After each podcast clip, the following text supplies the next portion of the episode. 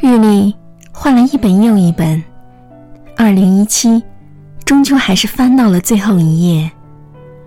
日落西山，随之走远的还有这一年的三百六十多个日日夜夜。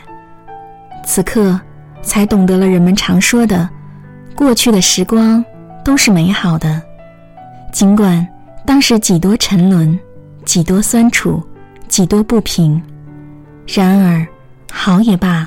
换也罢，这一切已不可重来。我们开始回首自己过去的日子，发现岁月如流水一样偷偷划过。我们拼命想抓住点什么，却了无痕迹，就像一片白云从空中飘过，就像一片树叶在秋天落下。二零一七年的日子就这样从我们身边溜走了，匆忙的来不及数一下我们的脚步，匆忙的来不及听一下我们的足音。不知不觉间，我们又迎来了新的一年。站在新年的风口浪尖，很容易对过去产生不舍的情愫，心底。涌出无限的感慨。从最初的日记本，到后来的博客，我习惯了在随意一个平台上记录一年来的感慨万千。就这样，一年又一年，所写下的文字丰满了记忆，苍老了容颜。二零一七年，你过得还好吗？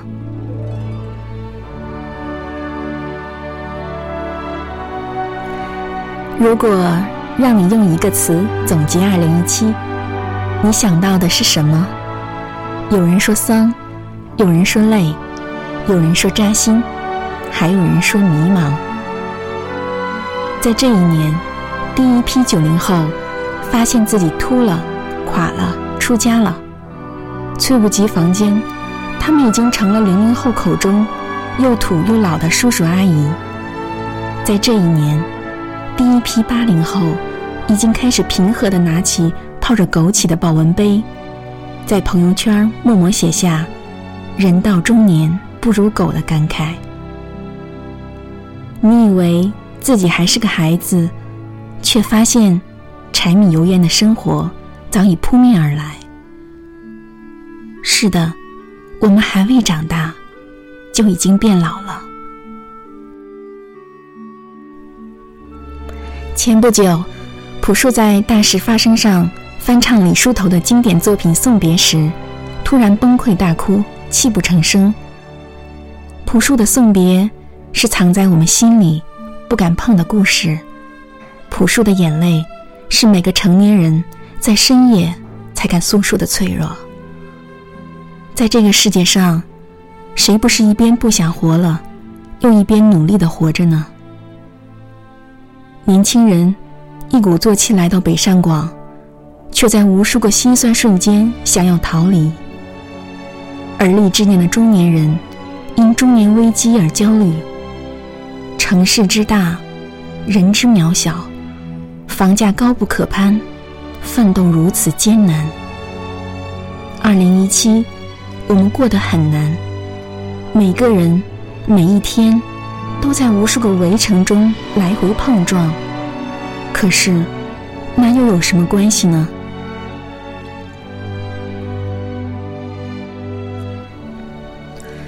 我们还不是在一片消沉中艰难活到了年末。那些苦难悲伤，只是一瞬。就算这一年都是眼泪，在漫漫人生路那两万五千五百五十到两万九千二百天里。也不过只占了三百六十五天而已。正如同朴树在开唱之前说的：“有时觉得生活就像炼狱一样，特别难熬。但在音乐里，即使唱最悲伤的歌，也是一种享受。”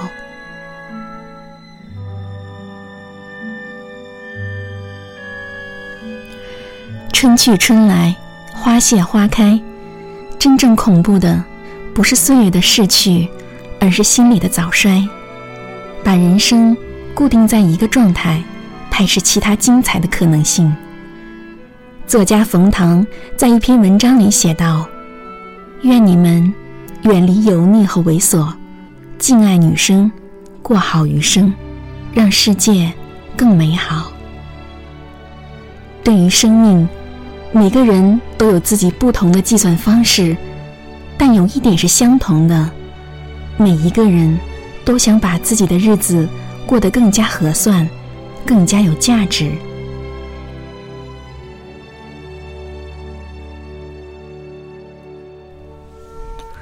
不久前，谷歌发布了2017年搜索最多的关键词：“how”（：如何变勇敢。如何帮助难民？如何安抚受伤的小狗？如何成为一个合格的父母？每一个号的后面，都有一段不为人知的故事。世界如此混乱、糟糕、可爱、烦扰，都在这一个号里。正是因为不断的提问，人类才得以进步。千言万语，不知如何诉说。既然在世人眼里，新年总是带着梦想，给人憧憬，那就让我们重整旗鼓，擦干眼泪，从头再来，不悔昨日，不畏将来，不负自己。二零一八，让我们继续相信，世界是美好的，人心都是善良的，即使流过泪，受过伤。二零一八，让我们继续为事业打拼，为梦想奋斗，即使想过放弃，有过迷茫。二零一八，让我们做更好的自己，即使面对过质疑，失去过方向，辜负不会让一切变好。那些杀不死我们的，终将让我们强大。正如村上春树在人生的马拉松中讲述的那段经历，我三十三岁那年秋天决定以写小说为主。为了保持健康，我开始跑步，每天凌晨四点起床，写作四小时，跑十公里。在这期间，我报名参加了在日本举行的超级马拉松大赛。凌晨五点，我踌躇满志地站在起跑线上。但从五十五公里到七十五公里的路程变得极其痛苦，我拼命摇动手臂，累得几乎要瘫倒在地。一会儿功夫，就有选手接二连三超过了我。一位七十多岁的老奶奶超过我时大喊：“坚持下去！”于是，我不再看远方，只把目标放在前面三米远处。神奇的是。不知从哪一秒开始，我浑身的痛楚突然消失，我开始不断超越他人。这次经历让我意识到，终点线只是一个记号而已，关键是这一路你是如何跑。人生也是如此，当年华还在，青春不老，我们又站在一个全新的十字路口。尽管路途不易，但生活就是在迷茫中不停探寻。即使现在不知道要去哪里，只管跑就是了。跑下去，天自然会晴。